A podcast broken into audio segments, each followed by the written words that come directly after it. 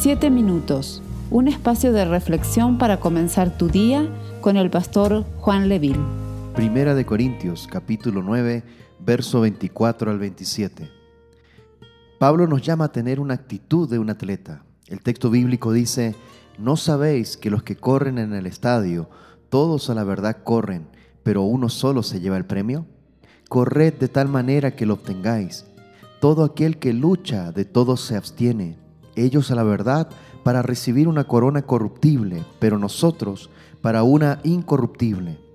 Así que yo de esta manera corro, no como a la aventura, de esta manera peleo, no como quien golpea al aire, sino que golpeo mi cuerpo y lo pongo en servidumbre, no sea que habiendo sido heraldo para otros, yo mismo venga a ser eliminado.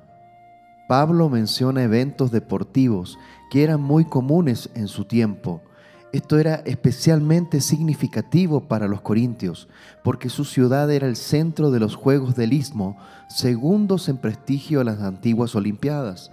Pablo a menudo usa ilustraciones de competencias de arena, por lo menos 12 referencias en sus cartas, incluyendo ejemplos de corredores, boxeadores, gladiadores, carreras de carruajes y trofeos. Él dice que debemos correr de tal manera que obtengamos el premio. Pablo está diciendo que entrenes como un atleta que realmente quiere ganar. La carrera en Cristo Jesús implica estar constantemente preparándose para soportar la tentación, para vencer el pecado. Sin esfuerzo nada puede ser ganado en un evento deportivo.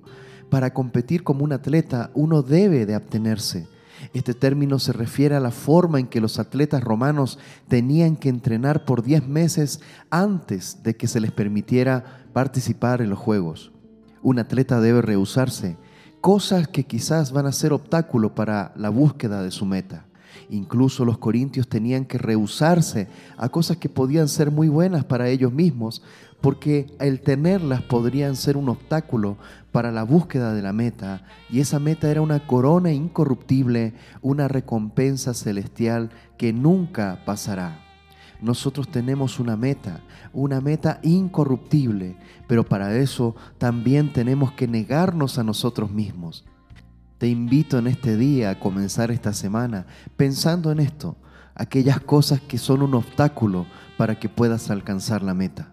Vamos a orar. Amado Dios, en este día reflexionamos en esta palabra y te pedimos, Señor, que nos ayudes a quitar cualquier obstáculo que pueda ser una molestia, una carga, para que podamos obtener ese preciado premio que es tu presencia. En el nombre de Jesús. Amén y amén. Esperamos ser de bendición para tu vida.